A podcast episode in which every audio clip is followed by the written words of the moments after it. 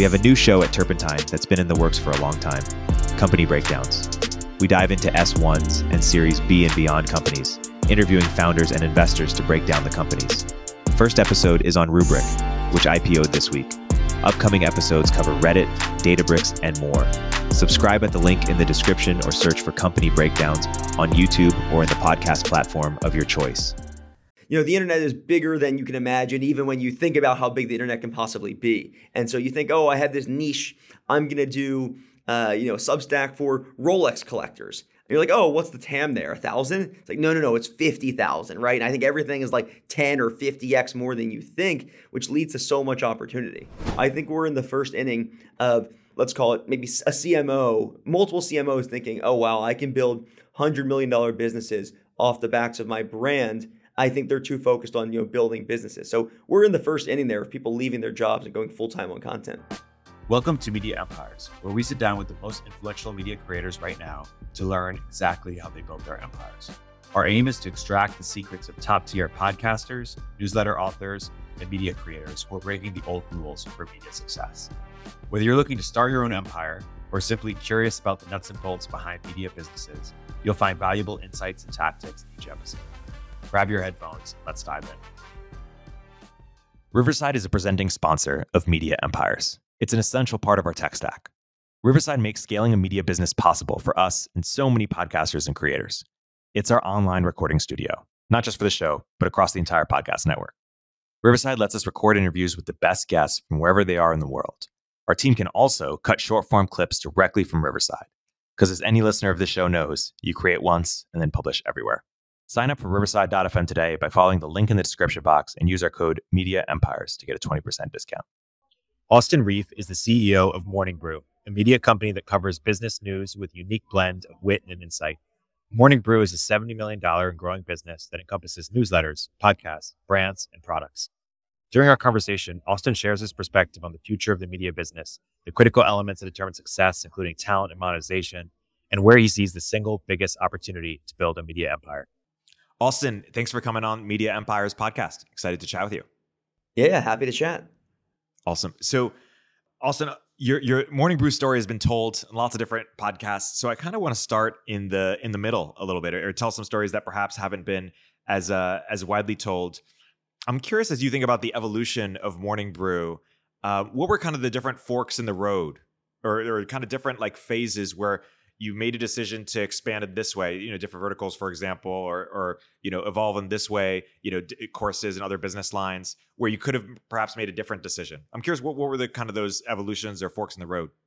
Yeah, so I think there were a bunch of inflection points, right? A bunch of decisions. So you can start at the beginning, uh, or towards the beginning, when we decided to uh, go more general. I think it's a theme of Morning Brew is uh, at the time, you know, 2018 or so, when we hit a million subscribers, we had this idea: uh, do we go down funnel and build a verticalized media company that stands for finance, or do we stand for more general business news? Uh, and we opted to stand for more general business news. Now we do create content in retail, marketing, HR, all these verticals, but we didn't build a business that has you know seven or eight different revenue streams, all targeting. Let's call it people work on uh, on Wall Street. So I think that was a that was that was one big one, and then you know, along the way, every time we decide to continue to grow, decide to launch something new, is another inflection point of do we aim for growth or profitability, whether it's expanding into multimedia or trying to build direct to consumer revenue. These are all uh, inflection points in the business and trying to, you know, grow a little bit more, take it up a notch, diversify revenue a bit. What what are things you decided not to do? Of like, hey, that's just either too hard or outside of our competent area, or um, we just don't think it makes business sense, even though other people are suggesting, hey, maybe we should we should explore it.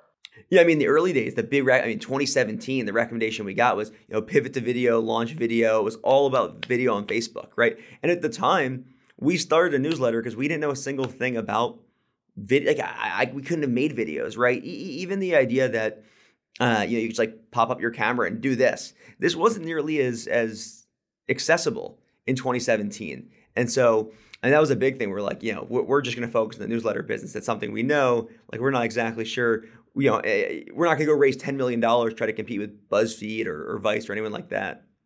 One thing you've talked about is being really excited about just just niches and and just like you know owning a niche um, especially you know B two B niche or a high consumer, um, you know, a consumer niche with high consumer spend, you know, uh, serving rich people effectively.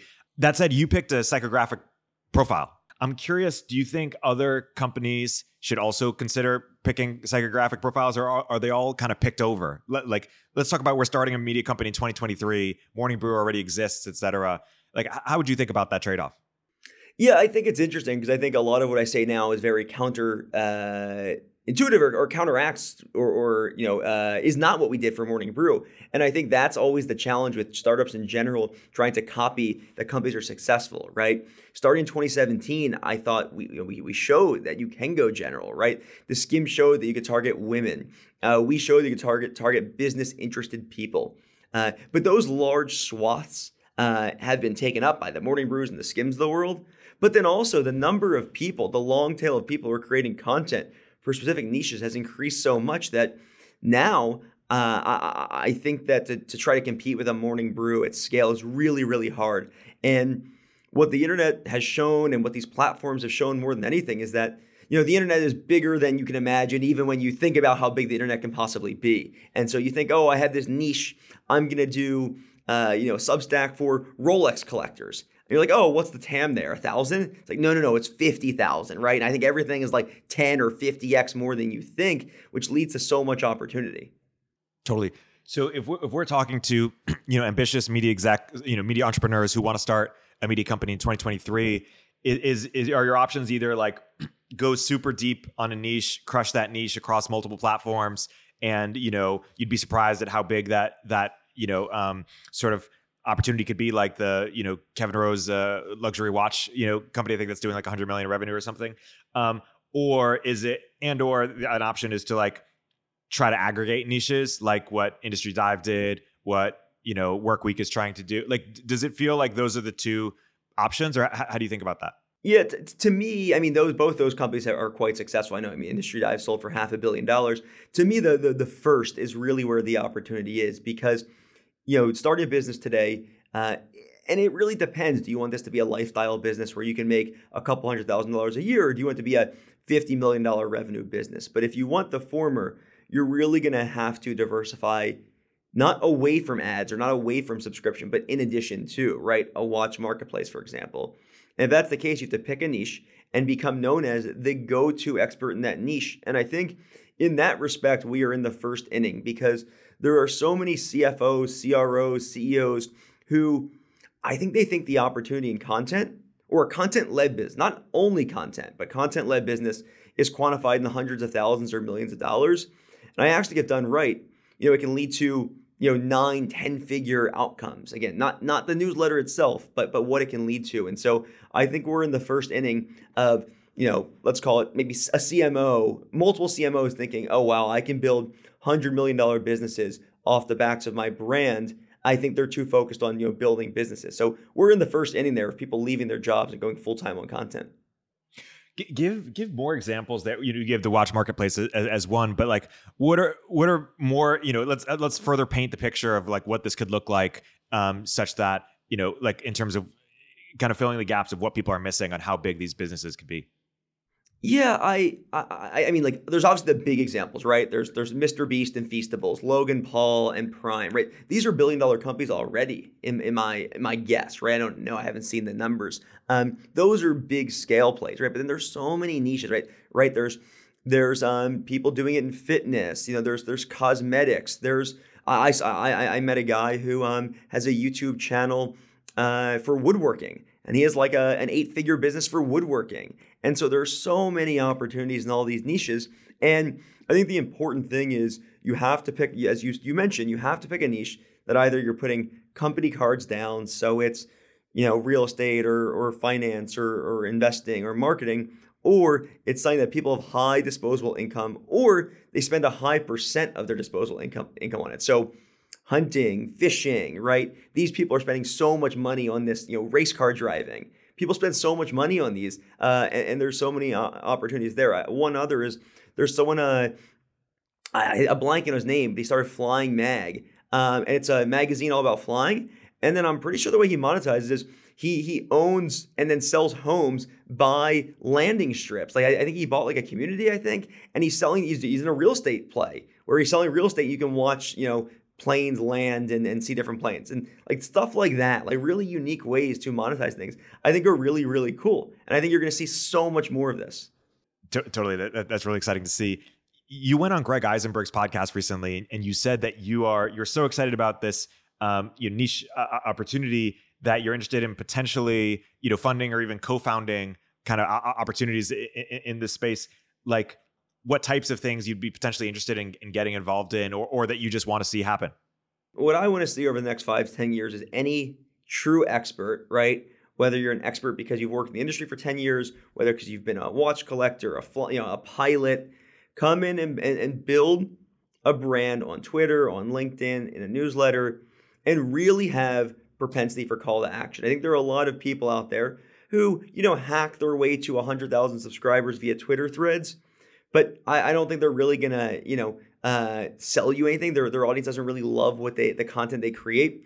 But I'm talking about true experts, and I think the opportunity over time is to build a really lean, high margin business, and just build a brand, be the go to person for flying or for you know, it's the, it's the same idea of really uh, owning a space. It, the reason why it's so hard is because most startups you can kind of hack your way there right? You can say, hey, I'm going to learn about the ride sharing business and I'm going to, you know, build Uber. For, I mean, obviously that wasn't easy, right? But but you don't have to. He didn't. You know, Travis didn't have to be a taxi driver, right?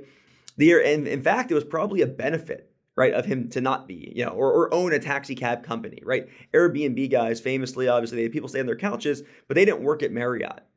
But for this idea, you actually have had to put in the 5, 10, 15, 20 years to become an expert and that's what's so hard is the people who want to do it don't have the expertise, don't have the experience, don't haven't spent the time. And that's kind of the interesting part here is it kind of breaks some of the the narratives of Silicon Valley and VC investing. Yeah. Breaks it how so? In the sense of again, you you in in Silicon Valley, you know, it, it's often said that you don't want to disrupt an industry from within, right? You don't want to have worked at Marriott and then disrupt it. You want to have an outsider's perspective because you can view things differently and you don't view these these artificial or potentially artificial walls as barriers. You're just like, oh, well, why? You, you ask why? Like, why is that the case, right? But let's say, for example, someone was going to start, uh, a, a, was going to build a brand all around copywriting, right? You want someone who's really, really good at copywriting, has spent years doing that, and so in that regard, um, you know, they don't have to be a, a, an industry expert, but they have to be really good at copywriting. Yeah, make expertise great again. Exactly. um, so, thought experiment. Let, us say you know Morning Brew was flourishing, but you were no longer there, um, for, uh, and you still have the same expertise and resources that you have now. And let's say you were ambitious to build another media company. Why not? Create uh, would, would you create like an agency or like a private equity model or like what is the business where you take all these experts and you get the benefits from scale like how do you think about that yeah, so I, I, think it's an interesting idea. I haven't exactly uh, come across yeah, what it would look like, but I, I, think totally right. I have an idea. You know, if I wasn't at Morning Brew, would I do this for building media companies? Right? Would I create a, a media company about building media companies?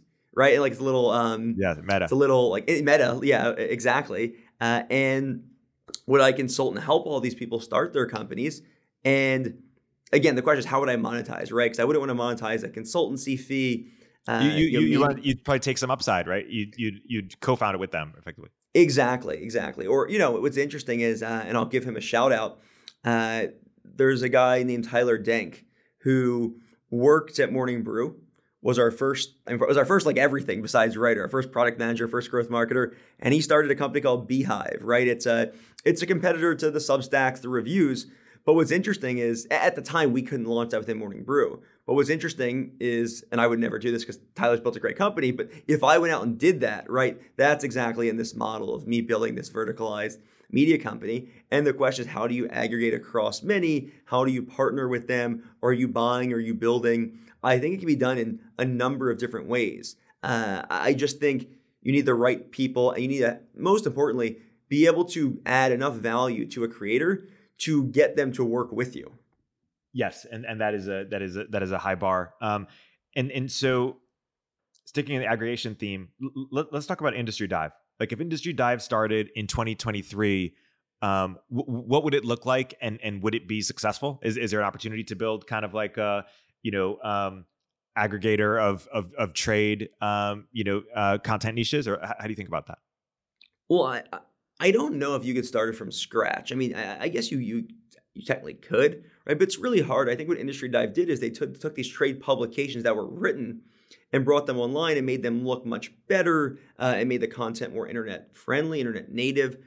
But I think now it, it, would be tough to replicate that model. Like there's just so many more companies. But I do think there's a big and, and this has been spoken about a ton in the the media industry, but there's probably a B2B roll-up of sorts, right? Where there are all these niche publications that are doing two, three, four, ten million dollars of revenue. They have a conference business, they have a subscription, they have an ad business.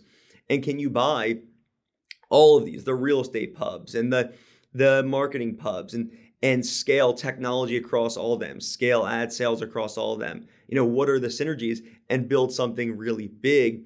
Uh, and, I think the the like kicker there would be if you can build a data product on top of all of that and sell data into these companies, that's where it becomes really, really interesting, right? That's where you can build something where it, it truly is venture backable, right? You know, in the tens of billions. And it's what like Freight Waves is trying to do in the freight industry. If you can do that across 10 or 15, it gets really interesting. Yeah. It's um and say more about what the what the what the data business would would, would look like and how you'd get like economies of scale across these categories. Like what, what's really important there?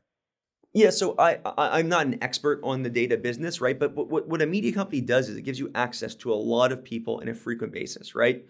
And so you can either collect data from them, right? Interview these people, um, or you can give them data and do like a data sharing service, for example. So, oh, you can get you can you know you're in the I don't know the watch business, right? Like you know you you can plug into like your business, for example, and and I can see anonymously, of course, um, almost like a similar web, right? I can see what what you guys are selling and for what price and you can and in exchange for that you get data from other people and you're selling into that um, i'm not a data product expert but there's something there around owning the audience to the entire uh, the entire industry. You have access to everyone. They trust you. They trust you more than any other you know publication. M- makes sense. A lot of opportunity there. Let, us look at Workweek as a, as another example. And you know, there's a specific company, but I'm also just curious at the, the broader model that that they're that they're doing. Um, what what do you think is is exciting about mo- model, and what do you think is like a risk of of of, of that model? And and of course, you guys are you know have your own flavor on it. Yeah, I, look, I, I think B two B is always interesting. I that that's like my my thing is I think consumers are hard. Consumer brands are hard. They're here today, gone tomorrow. So I, I really do like what Workweek's doing in the sense that they're going B two B and they're using talent, right? And I think talent first is the way to go. And so they have a, a flavor of what I'm talking about. I think it's a really interesting business model. I think they saw what Industry Dive uh, did, and they said, okay, how do we make the Industry Dive for 2022 or 2023? And this is the business they came up with. And I think it is a it is a good idea. It's a really interesting concept. And so I like that. You know, look, I mean, the challenge is always working with individuals is hard, right? They, you know, they. Well, what's the expression? Uh, uh, Mickey Mouse doesn't get a DUI, right? you know, when you when you when you when you work with, you know, when you're Disney, why is this such a great business? Mickey Mouse doesn't die, and Mickey Mouse can't go to jail, or you know, whatever it may be. So that, that, that that's pretty nice, right? So that's always the challenge is dealing with people. How do you deal with people? How do you retain them? How do you keep them motivated? How do you add enough value to them where they stay excited and like you? These are all the things that we deal with on a day-to-day basis and they're going to deal with too and and you know if, if they can execute well it's an execution game there's no there's no technology risk it's all execution risk yeah it is um it is interesting you know the industry dive takes this kind of like you know everyone you know, I, I, don't mean I say this in a positive way, or I don't mean to say in a negative way, but everyone's replaceable, and some like it's all about the brand uh, and less about the you know the individual creator. Um, whereas Workweek, I think is to, I don't say exact opposite, but they're much more creator, you know, f- focused. Um, and, Workweek is kind of the you know white label in, in, in the back brand in the back, empowering it. Um, you, guys, I think, explore both models or do some hybrid in some ways. H- how do you think about like the pros and cons of those models, or, or uh, what do you think makes most sense? You're saying between creator and the brand? Yeah, like unified unified brand. I mean, so so I think every business is different, right? Uh, but for us, we think the balance is to do both to build a really great brand and leverage the brand. You don't, you don't want to hide the brand, right? You want the brand to, especially in an ad based business where you're trying to work with big you know, financial institutions or big uh, consumer brands, they want to trust your brand. So you need to have the Morning Brew brand, or we believe we need to put that front and center. But we also believe that people follow people. People follow individuals, and it's the the classic, you know, individual over institution mindset. And so we think the correct thing to do is to bring them together. Um, there are a ton of companies who are successful not doing that. Industry Dive, of course, is one. Um, the uh, the Economist is another. Has really succeeded with that. So it's not impossible to succeed either way. But I think knowing why you're doing what you're doing is what's important. Yeah, I um, I'm going to tell you a little bit about what I'm up to in a way that um, helps kind of put some of these questions in, in context.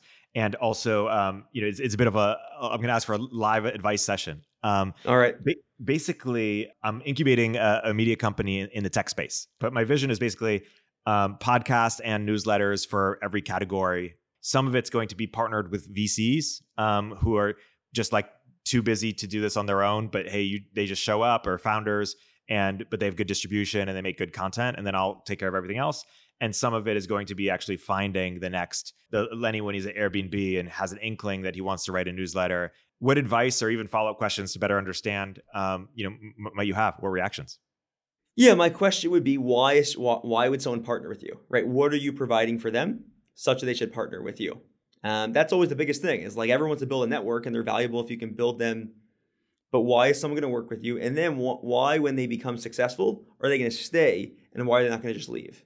As long as you have the right infrastructure, the right contract length, the right setup, if you bring in a Joe Rogan or a, a, a um, uh, what's his, Lex Fridman, right, or any of these people, right, into your ecosystem, and yes, it's going to suck when they leave, but if they if they haven't acted as a rising tide that lifts all boats for what you've built, then you really don't have the right infrastructure in place, right? And so your goal should be to retain them as long as possible. They may leave or maybe renegotiate where they get the vast majority of the upside.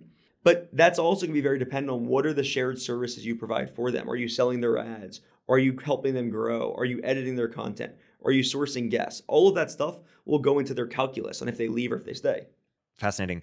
How do you think about uh, different formats? Like I, I know Industry Dive is just like you know um, newsletters slash like publications like are podcast networks on their own that valuable? Or how should i think about the like the business value of podcasts versus versus newsletters versus like newsletters plus new or whatever industry dive does like combination of?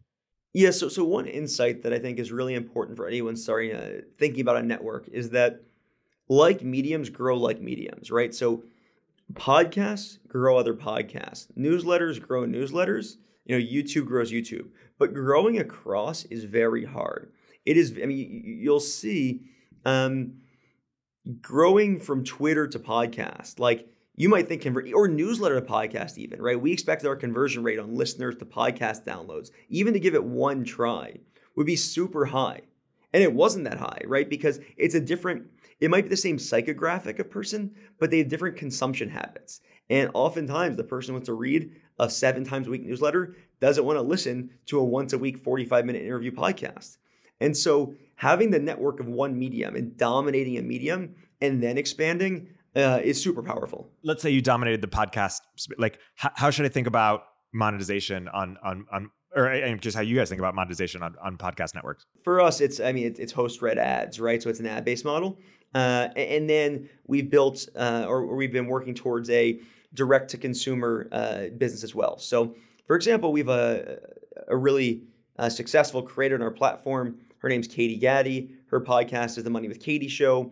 Uh, you know, 40 to 50,000 downloads per episode. Her Instagram's 150 some thousand. Her newsletter's 100 some thousand. Uh, every year, she launches a wealth planner, which is updated every year, and you put your income in and everything, and it spits out all this information about your wealth, helps you track your net worth. I mean, it's six figure product, right? And it's very high margin. Uh, and so we look to monetize in two different ways. I think ads are, you know, some people are very dismissive of ads. I think that's a mistake. I think ads are an important piece, but just a single piece of a puzzle. It's not the full puzzle. Talk about the trade off between subscription and ads or how modern media companies Like, is it is it yes and and just oh, like often or always do both, or how sh- how how do you recommend I think about it? Yeah, so it's yes and right. I think uh, ads are really helpful to get things off the ground, and so you don't burn money, right? It's a good way to, for most businesses, to really fuel growth. Uh, it's not a great business if you're trying to build, you know, again, a multi-billion-dollar business in terms of like you know having true equity value. Ads are a very tough business there. It's very fickle. Yeah. Um, if you were dead set on building like a, a media company in the tech space, you know, there hasn't been a ton of innovation outside of the Lenny's and the Packies that, that we talked about. There was the information a few years ago, but that's kind of like a, you know, more of like a Wall Street Journal, like news, you know, prop, scoops, proper business. How would you think about like w- what is the opportunity or what what is the white space in in in tech media? I guess the do you consider Lenny tech media? Um, I, I don't know if I would, right? Like I, I think it's all about definitions, right? And it gets a little tough. But if you think the idea is operators helping people who work in tech not become more informed about the industry, but to become better at their jobs, the opportunity is endless, right? The opportunity to help people get better at their job is is endless. There's endless niches, endless opportunity. The the opportunity to tell better tech stories, uh, to me, that that's not nearly as exciting if you're trying to build a big business. Yeah, yeah. No, I'm focused on the on the get better their job. It's um the working name for the company is called uh, Turpentine uh, after the quote by Picasso when art critics get together, they talk about form and meaning. And when artists get together, they talk about where to buy cheap turpentine. So it's meant to be like practitioners talking to each other, you know, kind of insider, like on just how to get better. That's a great quote. I love that name. Yeah. Uh, thank you. And so when you say is endless opportunity, you, what you mean is just say go by like position by position, and you know everyone's in some like career path. If they have a sense for how to how to get better in that career path, there's a big opportunity there. Totally. I, I think yes. I think the question though is, is is how big are those opportunities, right?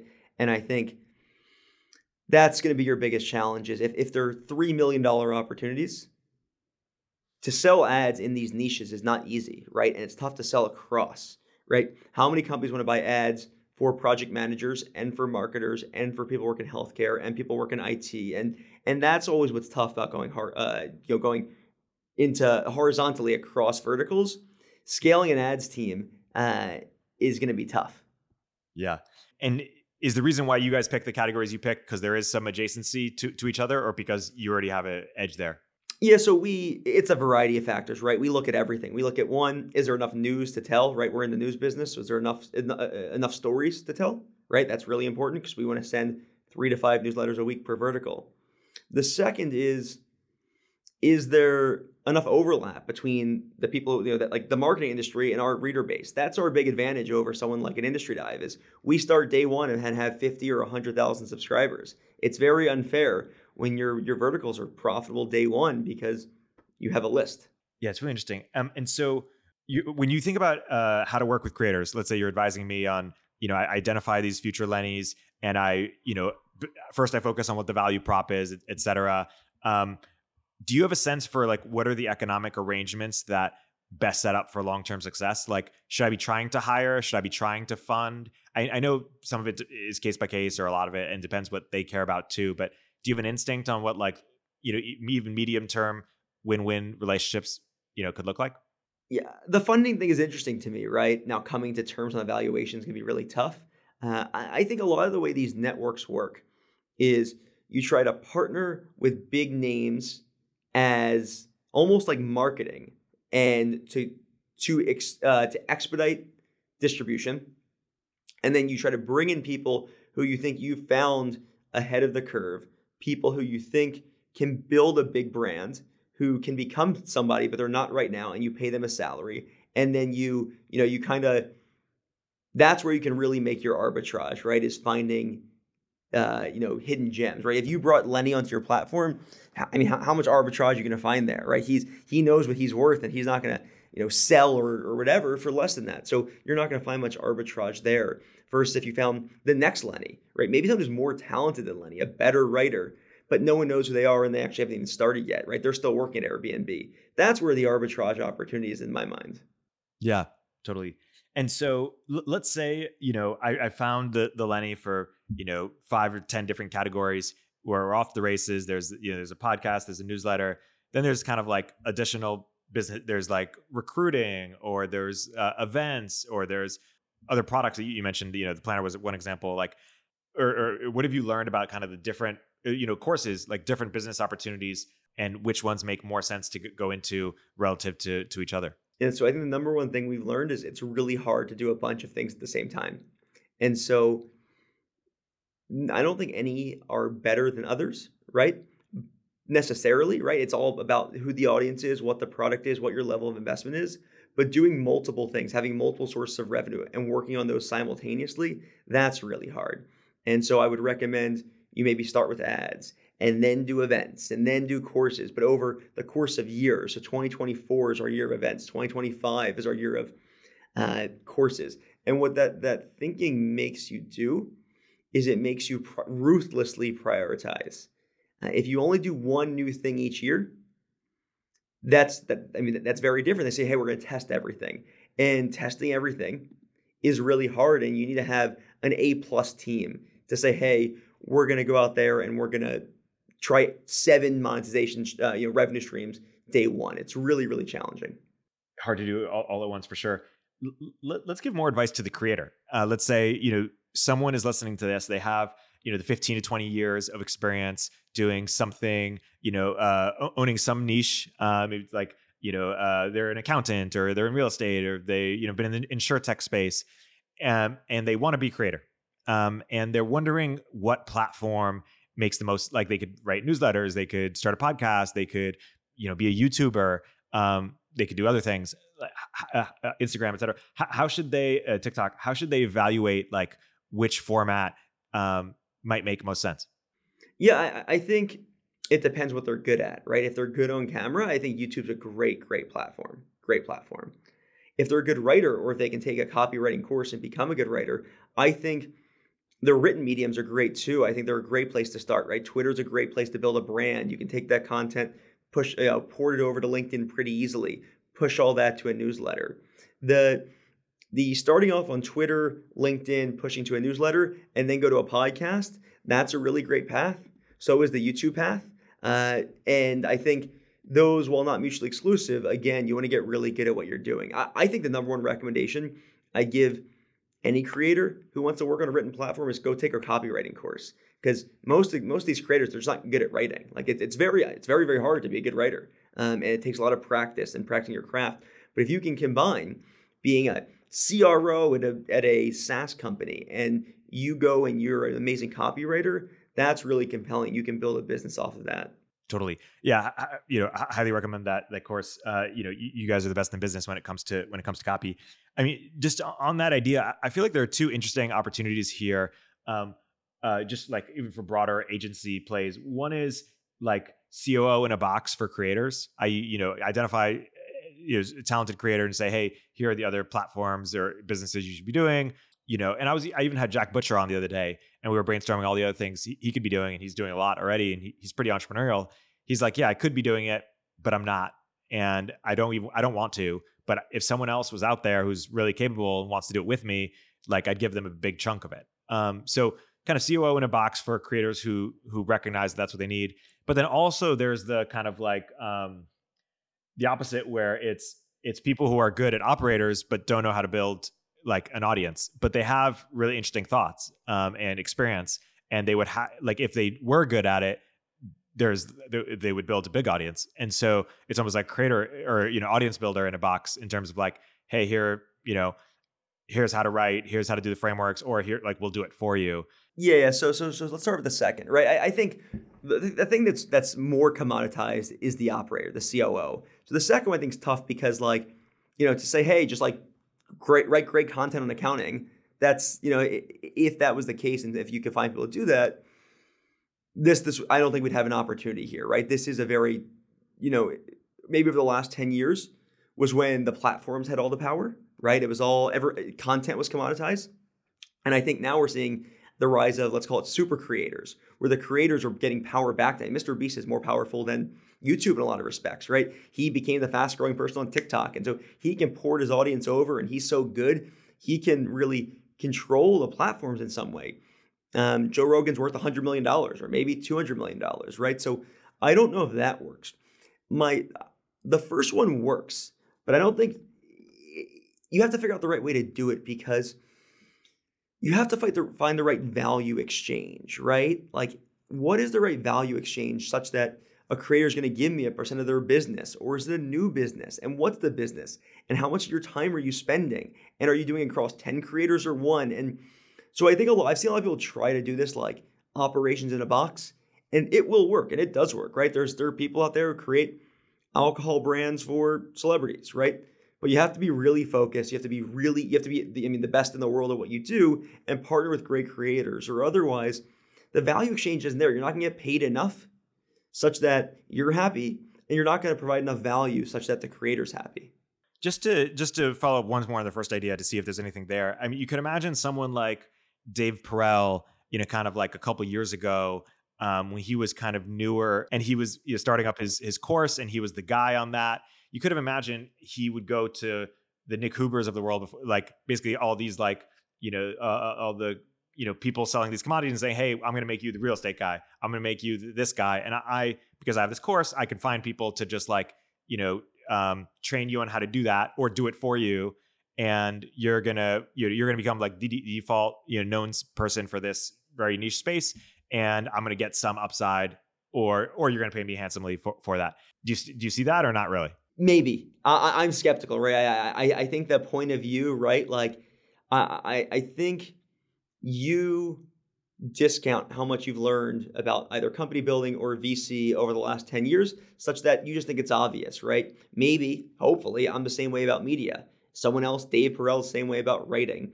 And so to just have someone write for you, I mean, yes, cop ghost writing is a thing, but to scale it to something meaningful, I think is, is, is hard. It's possible. I just think it's hard. Uh, yeah, I think you'd have to believe that it was like you know you take podcasts or something and turn like you, you find some way of translating the thinking in a way that's that's honest to to it um and maybe it's audio but but yeah it's it's it's it's not easy a lot of things get get lost there how would you advise like growing the media properties once there's like one thing that's that's working or is is that the wrong framework to be thinking about the first thing is i think people too uh too quickly expand to another medium right like i would just keep on you know running it till the wheels fall off and just keep on going and make it you know, the biggest newsletter, the biggest podcast it can be. And then I think you have to really have a reason. So many people have newsletters launch podcasts for the sake of launching a podcast. Like, oh, it's just the next medium, but it's not differentiated. It's not very good. And so I think that's always the question is like, why you? Why a podcast? What topic? What content? That's, I think, uh, an important thing. Yeah. Yeah. No, don't, yeah, don't take it for granted that, that, that, that it'll work. I'm curious about your education business uh, and and and the the, the courses business um, because you know some things I, I like my experience in the, in the, courses business is that some of it was was inflated by just COVID. Like a lot of people had a lot of time on their hands and, and money, um, and then also just that teachers wouldn't want to give classes again. You know, the, um, like if if they were really good, um, and so I'm, I'm curious how, how you're thinking about the course business has has evolved and, and and what that means for you guys. Yeah, I, I totally agree that cohort based courses were definitely a uh, not a flash in the pan, but they had their moment, and it's much harder now. And so we've taken our education business from one cohort based course to three cohort based courses to now cohort based courses are like the middle of the funnel for us, right? We have download downloadable things. We have you know $249 one day to one week sprints. Our cohort-based courses are six to eight week products. And also we have a B2B offering and we're selling into businesses. And I think that is a big opportunity. I, I think especially with remote work, companies are looking for ways to incentivize their employees when they can't buy them lunch every day or they're not buying them, you know, ping pong tables and they, they need culture. And I think we can provide uh, this experience. I, I do think we, we, I mean, if you look at NPS scores and, and everything else, like uh, the experience we provide is amazing.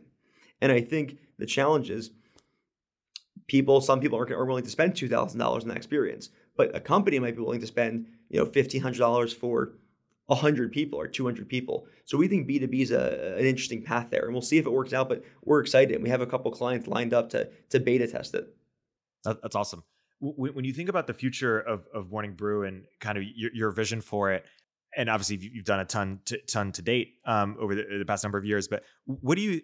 How would you sort of pie chart like what you expect the the business or the revenue is, is going to come from, and how, how is it different from what it looks like today? Right now, it's vast majority ads, it's vast majority newsletter ads. And our goal has always been to continue to grow the absolute dollar of ads and newsletter ads, but decrease that as a percent of total revenue. And so our goal is to grow our podcast advertising revenue and our video advertising revenue, and then grow our education revenue. And so I hope that advertising is always the biggest part of our business. Um, otherwise, advertising will have collapsed, or I mean, may, maybe other businesses will have grown a ton. But you know, our goal is to continue to increase the pie and slowly over time make education 3%, 5%, 7, 10, 12, but make it t- challenging for that to grow because of how big the, the ads business is getting. Yeah, uh, that's really inspiring. When, when you look at when you talk about your vision, like what's the closest thing like that that that has existed or exists today? So I think there are businesses doing kind of both, but not doing it together, right? I think Industry Dive reflects what was something like what we want to do on the B2B side. If you look at what we're doing on the uh, multimedia side of things, there's flavors of complex.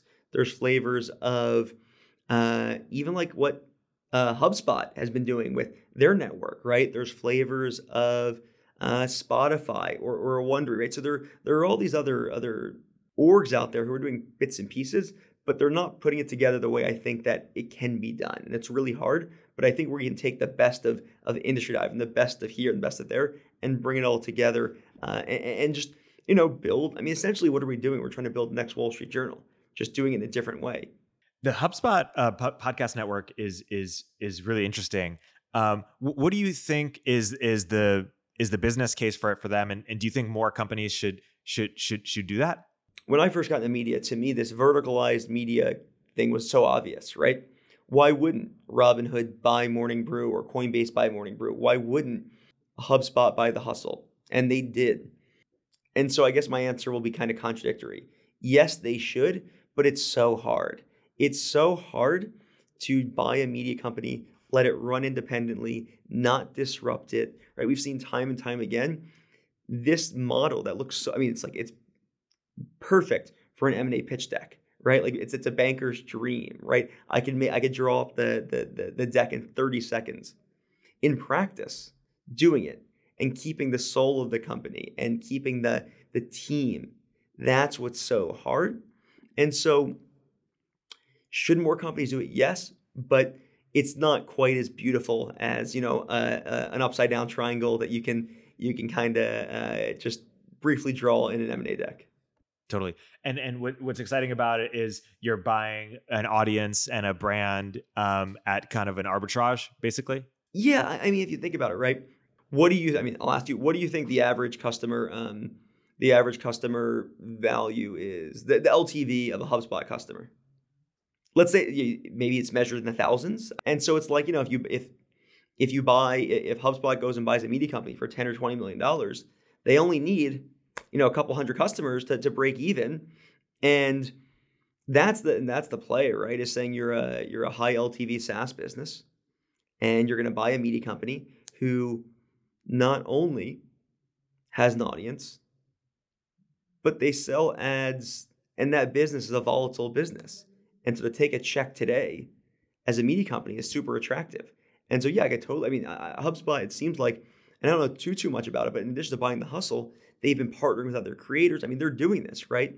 And the beauty from a creator standpoint is, I don't have to work with a thousand advertisers. I get to promote one, and I think there's something really like nice and beautiful about that.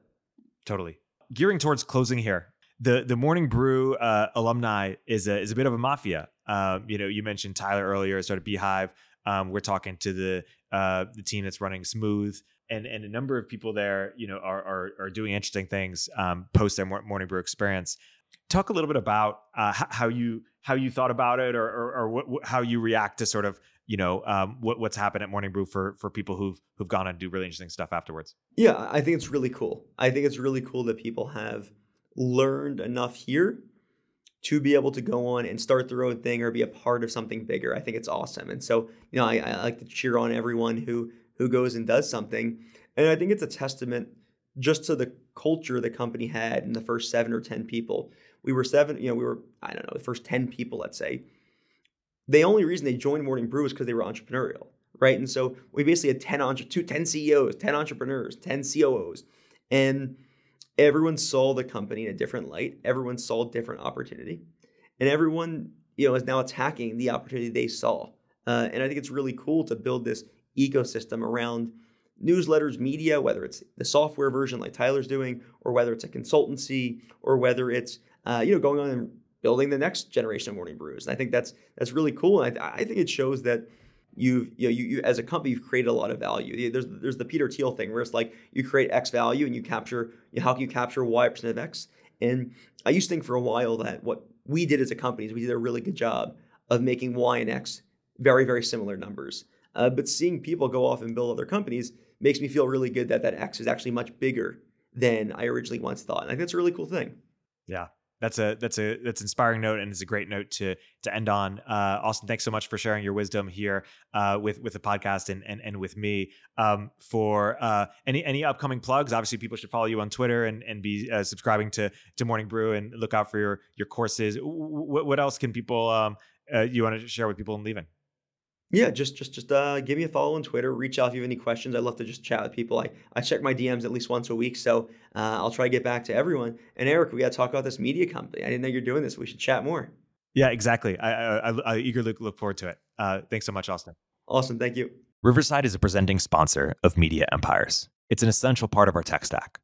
Riverside makes scaling a media business possible for us and so many podcasters and creators. It's our online recording studio not just for the show, but across the entire podcast network. Riverside lets us record interviews with the best guests from wherever they are in the world. Our team can also cut short form clips directly from Riverside. Because as any listener of this show knows, you create once and then publish everywhere. Sign up for Riverside.fm today by following the link in the description box and use our code Media Empires to get a 20% discount.